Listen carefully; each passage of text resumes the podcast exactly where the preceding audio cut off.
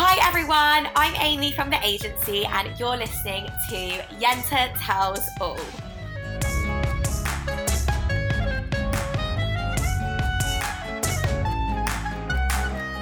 Today my guest is Jessica Shochet and we're going to be talking about the history of Jewish matchmaking and how dating works in the Orthodox Jewish world. Jess and I grew up together, and in our teenage years, Jess began her journey down a much more religious path than her upbringing and the likes of most of her friends, aka me. She got married at the age of 22 to a rabbi and now has two gorgeous children. I'm so excited to have Jess join me today and set the record straight on a somewhat exclusive experience that many have preconceived ideas about.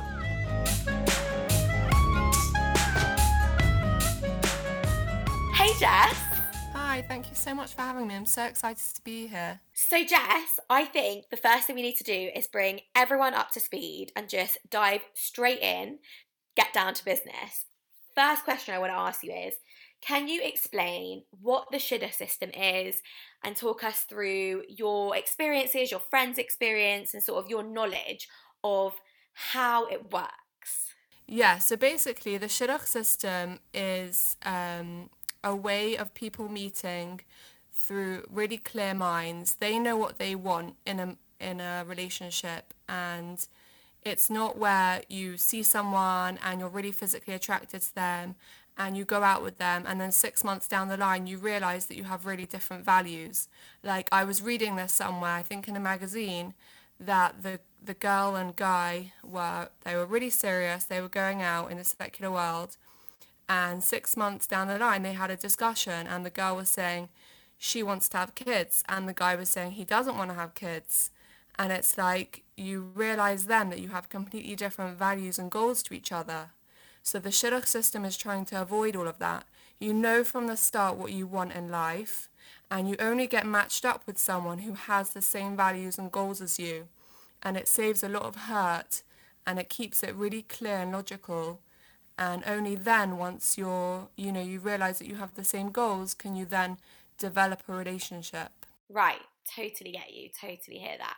So how do you know when you're ready to enter the system? You know, I think a lot of people, not that I'm speaking on behalf of everyone, but I think that a lot of people hear that a lot of Jewish people get married very young, and you hear of, you know, girls getting married at the age of 18. And I think in the modern society that we live in, it's becoming more and more normal for women and people to get married and settle down older. So how do you know when you're ready to enter the system? Who decides that? Like, is it still at such a young age of 18, or have things changed with the times as well?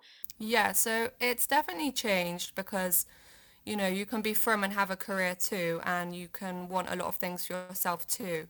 It's very different in different circles, like some more Hasidic circles where maybe girls don't necessarily want a career. Again, that's a generalization, but then they might want to get married at a younger age. It's so individual, and really, like, it's not a pressurized thing. You know when you want to get married, when you know yourself. I really believe that you can only get married when you know yourself and you love yourself. And a lot of people think that relationships will fix your problems. You know, like, you hear people say, like, they've broken up with someone, they have to find a boyfriend straight away. But it's not fixing your problems. You need to know how to be on your own. And in the religious world, you're on your own for your whole life. You get to know yourself, you get to know your values and what you want in life, and you get to know the important things. And once you know that, and you have a desire to meet a guy, then you'll start dating and you'll be really clear in your head. And that's why I think the system's really cool. And so, as cool as it is, I also hear that people, when you enter the Shidduch system, you have a dating CV. Now, talk to me, what is this about, dating CV? Like, how do we feel about this? What is a dating CV? What do you have on it? What information do you put on that? Yeah, you really do actually have a dating CV. It's called a resume, so yeah, it's quite funny, and it can seem a bit cold that you're reducing a person to a piece of paper, but really it's just like an initial thing to get to know a person. So, like, you know, if someone's trying to set someone up with someone, they'll look at the piece of paper and they'll say, okay, you know, they really want like a rabbinic position in their life, and the other person may not want that, so they know straight away without having to date that that person's not for them. Like, it's just a clear way of saving time, saving hurt, and just getting that initial information about a person, and then you might call other people and like get to know about their personality. It's just a way of not getting people upset and hurt and not having to go on loads of dates with someone that's really not compatible for you.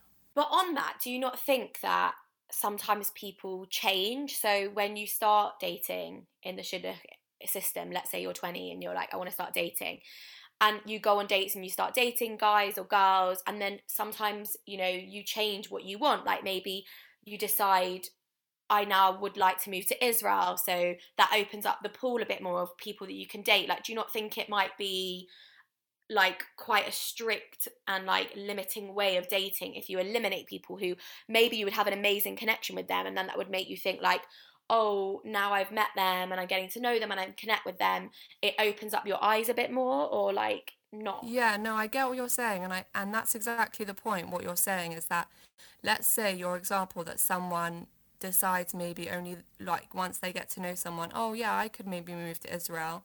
The point is that you have it really clear in your mind what your strict principles are that you're not willing to compromise on. For example, I'm not willing to compromise on not keeping Shabbat. So I just would never be set up with someone who doesn't keep Shabbat, because it just won't work. But if like I'm a bit flexible about where I live and I might move countries, then yeah, I'd be set up with someone. It typically wouldn't change like halfway, because the point is that you know your values. But yeah, people do change in life, and you know, you have things that you're willing to be flexible on, but then you also have your absolutes that are really important to you. Mm. Yeah, and I even see that through the agency and people that sign up, and you know, there are some things that people are just like, no, it's my absolute non-negotiable, and I do have to respect that, even though sometimes I like to go a bit rogue when I'm making matches, because you just don't know what can happen when these people meet. And interestingly, a few years ago I worked with a girl, and she was Jewish girl, was on loads of the dating apps, swiping, going out on lots of dates and meeting people, and I said to her, what's your age limit on the dating app? And she's like, oh no, I wouldn't date somebody younger than me. And I was like, I'm telling you, make it so you can date somebody younger than you, change your settings. Anyway, she changed her settings and she went on a date with a guy who was a year or two younger than her, and they are now married. And you know, it's just quite an interesting way that sort of like a dating resume in the Shidduch system and the religious Jewish Orthodoxy world is sort of like a dating profile on an app, on a website. And you can adjust those things, and it totally means that you then can be suggested to other people, or like other people can come up on your apps, which can sort of widen your search. Do you know what I mean? Yeah, totally. And you know, like the resume isn't like your be all and end all. Like, people know you. Like, it's not like some random person that you've never met is just going to suggest people. Friends and family who know you and know so much more than the resume can suggest. So that happens all the time. What you said about changing your age limit, like that's such a normal thing, and you can adjust it as time goes on. But like I said, it's people and family and friends, they're normally the ones that are putting out suggestions for you to maybe a third-party matchmaker. And yeah, you have that flexibility. Okay, so let's go back to the Shidduch system. Now, tell me, what happens on dates? You know, how the dates work? Typically in the more secular world, I mean, I know through the agency, like the first date that we do is like you go to a bar or a pub for a drink. And obviously ideas can get more creative from there. So how does it work in the Shidduch system, and how do dates happen? Well, it's very similar to how it happens in the agency. You go to like, maybe not like a pub, but you go to like a quiet bar, like in a hotel, or maybe a restaurant if you fancy, and you have a chat, and it's a really normal date. It's just getting to know each other, but you're not scared of like getting into nitty-gritty topics, maybe not on the first date, but maybe like the second or third, you're able to talk about real things, because you're not just dating for a relationship, you're dating for marriage. So you might talk about, you know, kids or where you want to live, things like that. You have real conversations, and you really get to know each other on a deeper level. We don't typically do activities like bowling or cinema where like you literally don't speak to each other. When you go on dates, it's hours of, you know, deep talking and just getting to know each other. Okay, and then what's the situation with, can you date more than one person at a time? I mean, I know I've had such a hard time deciding with the agency to offer one person two dates, you know, in one round. And I struggle with it morally more than anything. Like, you know, is that okay for me to do that? And I got to a point where I was just like, I decided it was the right thing for the business and for the people that were signing up, that there is occasions where a guy or a girl is offered 2 first dates. What's the situation with the Shidduch system? Can you go on like 2 first dates in the same week, or are you limited to only dating one person at a time? Yeah, like I've never heard of anyone in the Shidduch system going on 2 dates at a time. I could be wrong, but I've never heard of that. And you said the word limited, but I don't view it as limited. I get what you're saying about the business, but you've got to remember, like, religious people are dating to get married, so it's a respect thing, and you're looking into this girl as like a real serious marriage life partner. You're giving them like your full attention and chances, and I just think it's a bit disrespectful. And you know, you might start like comparing and not being focused, and it's just not the done thing as far as I'm aware. Yeah, no, I did think that, but I guess in the more secular world of dating, you know, people date multiple people, and it's very normal. And it's something that actually, you know, there's pros and cons to it. I had a situation where a guy had signed up to the agency, and he went on a date. And he then told me afterwards, like, we had a good time, but I'd been dating another girl. We've been on 3 or 4 dates, and it really made me realise how much more I was into her, and it made me really want to focus my attention on that. So there are pros and cons to multiple dating, and it's a really interesting topic, actually. But I totally hear, you know, when you're in the Shidduch system and you're dating to marry somebody, it sort of makes sense to sort of make sure that you're focusing on that one person and that one relationship and seeing where that goes, as opposed to being like, oh yeah, I've got 5 first dates this week. Yeah, exactly. So yeah, no, I hear you. I get you. It's an interesting one. Yeah, and then I think a really interesting question for you, and think something that there probably are a lot of preconceived and misconceptions on this one, is how long do people typically date for before they get engaged? Yeah, so again, it varies so much. You know, it depends on really the individual more than anything. Like, it depends, you know, in the more Hasidic circles, maybe like 3 to 6 dates, but in the circles that I'm in, the more mainstream Orthodox circles, it could be like 3 to 6 months. But again, remember, like, you're really clear in your mind about what you want, and you know that the person that you're going out with has hopefully the same goals and values, so you're really clear on that. So you're just trying to build a connection, and you're trying to figure out, do I actually like this guy? Is there attraction? And that's so important to mention, because you should, like, you know, be in love with the person that you're marrying. And if that doesn't happen, no one's forcing you to get married, and you shouldn't get married. But as an individual, it's totally up to you to decide when you want to get married. But the dates you go on, you know, like I said, you're talking for a long time. So, you know, like in Love Island, when they're together for like 2 weeks and they come out in a really serious relationship, and everyone's like, well, it's only been 2 weeks, but they've spent every single day together. So in the Shidduch world, like, you spend hours and hours talking and like really getting to know each other. So it's kind of similar to that. Yeah, I do hear what you're saying, but then I think a lot of people would argue that until you go on holiday with somebody, or until you live with somebody, you don't really know them. And so I think a lot of people think that, you know, it's a bit crazy to sort of get married to somebody or get engaged to somebody after such a short period of time, because do you really know that person? Do you really love that person? And obviously in Love Island, I totally hear you that they're spending so much time together and whatever, they're chatting and stuff, but they are essentially like living together.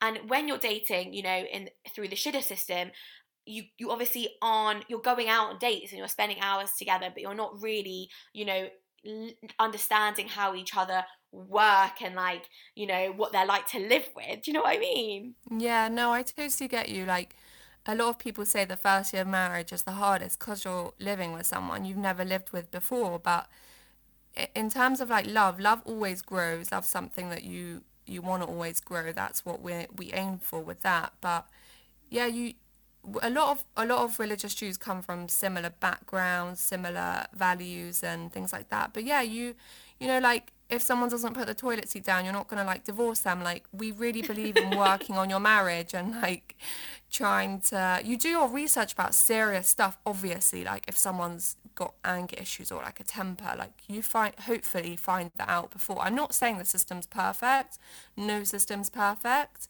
And that is probably a downside of it, that you maybe don't really know because you haven't lived with them, but you try and find out as much information beforehand and when you're with them.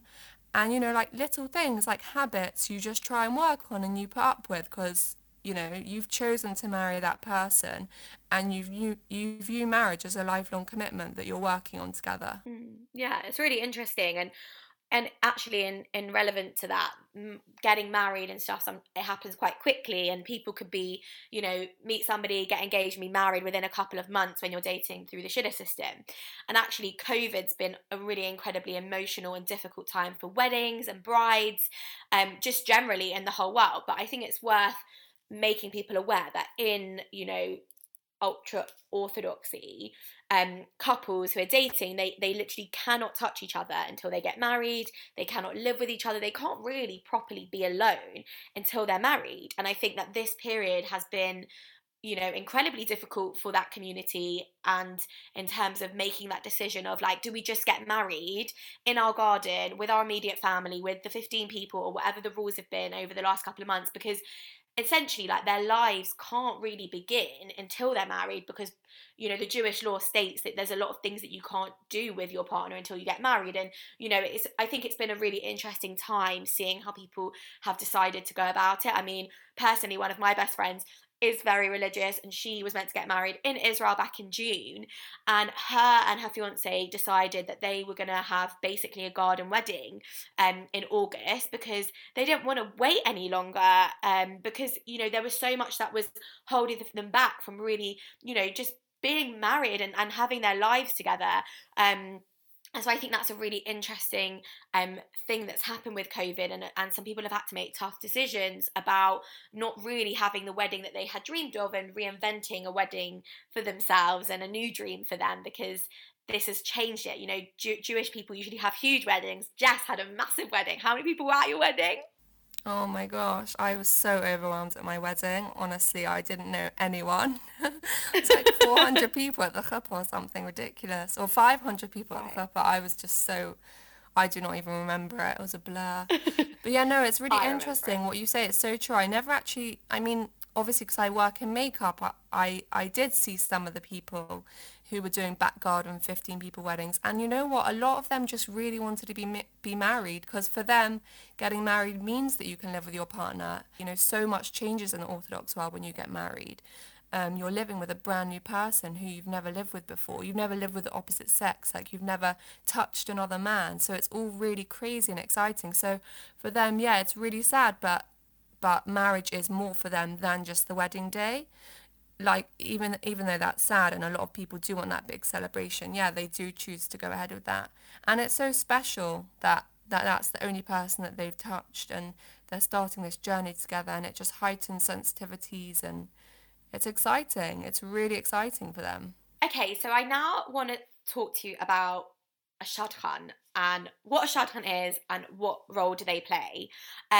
Just other ways of sort of explaining or using the word Shadchan is they are also a Yenta, a matchmaker, but old school and, you know, in the sort of more religious way and world, as opposed to how I'm playing matchmaker, I guess, through the agency. So yeah, can you talk us a bit through that and how they are really important sort of through the dating system and what they do and their role? Yeah, so like you said, like you're the Shadchan for the agency. That's basically what a Shadchan does in the religious world. So it's normally someone who just has that really good intuition, and or it could just be like a cousin, a friend, someone that knows you and is like, hey, I have a really good match for you. Like it really doesn't have to be this set person, but oftentimes that person will just have that role as finding out information about a person and thinking, hey, you know, I'm looking at their resumes, like you look at people's resumes, and you have that conversation with them like the Shadchan would,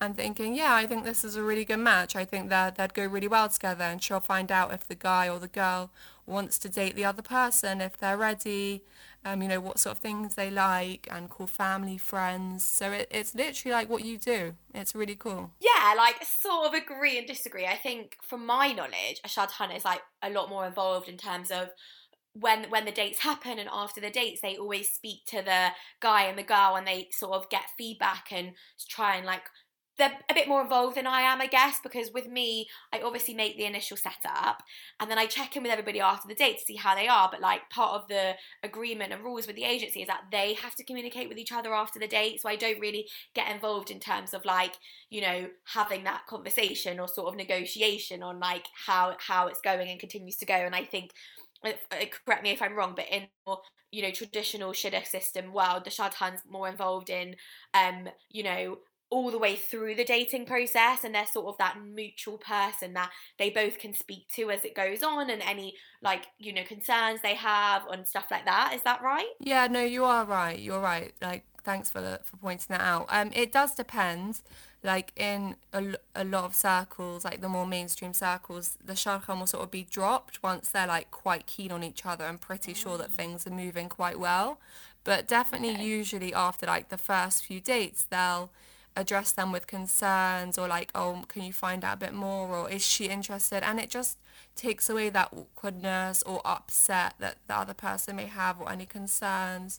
But yeah, the Shadchan is involved as much as you really want her to be. I think I want a Shadchan, so if anyone wants to be my matchmaker. By the way, yeah, no, seriously, like there's different Shadchans for all sorts of people. Like there's Shadchans for like totally secular people, modern Orthodox people. It's just like, it doesn't have to have this stereotype of this, like you said, like this old Yenta woman who like gets involved in your whole life. It can really be so many things. Yeah, I mean, I do think that it is more normal in the religious Jewish world to have a Shadchan. When you're ready to date, it's like a done thing that you would go to somebody and they would start matching you up. I think we obviously live in a really modern world where, you know, most people are meeting their other half through dating apps, and that's how sort of young Jewish people are dating at the moment, and not even just Jewish people, just generally like how the new generation and young generation are dating.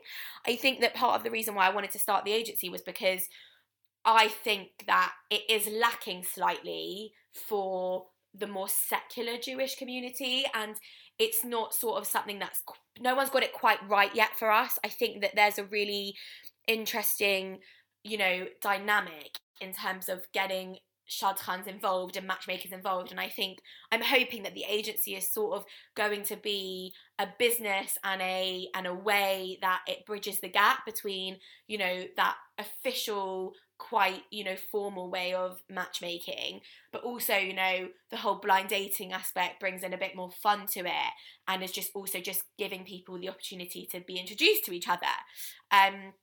So yeah, I do hear what you're saying, and maybe I will find myself a matchmaker one day. Shidduch is a blind date, by the way, for most people. Like, a lot of times they don't know who each other are. Well, no, they'll know the name maybe, but a lot of them don't have social media or whatever, and sometimes they haven't necessarily seen a picture. Like, it's so variable in different communities. Like, I really can't generalize. But, like, you know, like, my friends, like, normally the parents have, like, seen pictures, and then they'll show the kid, like, oh, do you like the look of that person? So maybe they've seen a picture, but they've definitely never, like, WhatsApped or spoken on the phone or anything like that, typically. Like, unless they're in, like, a different country or something, I don't know. But, yeah, usually the first time they meet is in person. And I think sometimes, you know, when you WhatsApp someone loads before you've met them, it can be a bit disappointing when you meet them if you have this... Sometimes if you have this idea of them in your head, and then like the body language isn't quite right, or they're not really as attractive as their picture, or whatever it is. So I think there's something really refreshing about meeting someone for the first time in person. And I think you get that feedback from people, don't you, in your agency? Like, people think it's a really refreshing, nice, different way. Yeah, 100%. I mean, in terms of the whole blind date aspect, that's been like the most positive part of me setting up the agency. And I think people are really enjoying that excitement of not knowing who you're meeting. And I think it's just it's actually sort of a new thrill. And obviously, you know, I would hope that there are people that are generally meeting somebody through the agency. And thankfully, so far, I'm a few months in and I have some really cool success stories. But I think even more so, it's just getting people out there and dating and doing and trying a new experience. And I think that's something that is a success in itself, and something I'm really proud of, that I'm giving people an opportunity to try something different. And just like being able to introduce people to each other, I think that the irony is we live in such a social world and social media and all this stuff going on. And, you know, even without COVID, I think that, you know, the way people socialize is changing and has changed, and people aren't as confident as they used to be to just like go to a party and ask somebody out, or ask somebody, like just chatting to people in general. So yeah, I think that is definitely something that's a benefit. So Jess, tell me, how much does a Shadchan cost? Is there a price to get a matchmaker? How does this sort of payment work? You know what, that's like a really hard question for me, because I didn't go down that traditional Shidduch route, but like, for example, Dovi, who I mentioned, my husband, who I mentioned, set his cousin up. So his cousin's parents gave him like £500 for suggesting this boy who we went to school with. So that's really cool. So like, you can get maybe like five, and the other side got £500. Like the official matchmaker got £500. So I think you can get like £1,000. I know some matchmakers obviously cost, but a lot of times, like, again, in my circles, and I know this is different for other people, and other people who are listening maybe like, what is she talking about, that's not true, but it's so different in different circles. In my circle, like, normally it's the parents who do most of the work, or like sometimes they give just a bit of money to the matchmaker for helping and like doing the legwork for them, but they're not really like, the person wanting to get married isn't like physically going to a matchmaker and like having interview questions. It's more just like a helping hand, so they get like a contribution rather than like properly formally paying them. Does that make sense? Yeah, I mean, I think I've heard that it's more of a, if they get engaged, they get a financial sort of gift, and it can be really big sums of money. That is a Jewish concept to do that. That's why my husband got it. Like it's a really big thing to do. Okay, so now for anyone who is listening and who was binging through Netflix during lockdown, there was a moment where a mini-series called Unorthodox was dropped, and it became quite the talk of the town. I know some Jewish people were quite concerned and somewhat disappointed in how the sort of ultra-Orthodox community was portrayed in this mini-series. However, I absolutely adored watching it, and I found it really cool that this story was being shared in, I guess, a more mainstream and accessible way. Just to give a bit of background in case people listening hadn't watched it, the story was basically about a Jewish girl who grew up in the Hasidic community in New York, and she sort of decided to leave. And I just was really interested to know your thoughts on that, Jess, and just get sort of more of your opinion on what you thought about the series. Do you know what? It's really hard for me to comment, because obviously I didn't grow up religious. I didn't grow up in that community at all. I don't now belong in that community at all. So I really don't want to sit here and say like, oh, it's a load of rubbish, it was completely dramatised, because it definitely wasn't. And that was based on a real story. And that sort of thing does obviously happen. But at the same time, yeah, it was a show. It was, you know, it was really good entertainment. And the only thing that I'm concerned about with that show is I don't want everyone to think that that's how all Jews experience mm-hmm. is, because it's really not, and it is a minority. I don't know how much of a minority. Again, I'm not in that world, and a lot of people may go through that and keep it to themselves. I don't know. I did really enjoy watching it. I thought it was really interesting and thought-provoking. And it was really sad. It was really, really sad. And yeah, I don't have so much more to say on it, other than I just hope people realise that that's not how a lot of Jews live their lives. Yeah, no, of course. I totally hear that, and I think it is a really important sort of view of it, I guess. But I guess I just want to flag with everyone that this topic is obviously incredibly complex, and it will be impossible for Jess and I to cover it all in depth in this podcast. And like Jess has said throughout, you know, a lot of people have had different experiences in terms of dating in the sort of religious Jewish Orthodoxy world. But I guess, you know, these are just some interesting thoughts that we're talking about today. So Jess, thanks so much for coming on and chatting. I guess we should end with sort of, what would you say is your biggest piece of advice that you could offer to those who are going on these sort of blind dates through the agency and those who are still out there in the dating world? What would you offer them? So I said this before at the beginning, I touched on it. I think the most important thing is to know yourself, know your values, your goals, what's non-negotiable for you, and the other things that you're like, you know, that are your preferences but not such a big deal, like maybe age bracket or what colour hair or eyes they have or how tall they are. You know, maybe like you can let that sort of go, and it's a really good idea to have a list written down. And don't be afraid to bring up your values and goals and what is non-negotiable for you on those dates and get into the real nitty-gritty conversations. Amen to that. Thank you so much for coming on, Jess. Thank you for inviting me. It was so fun.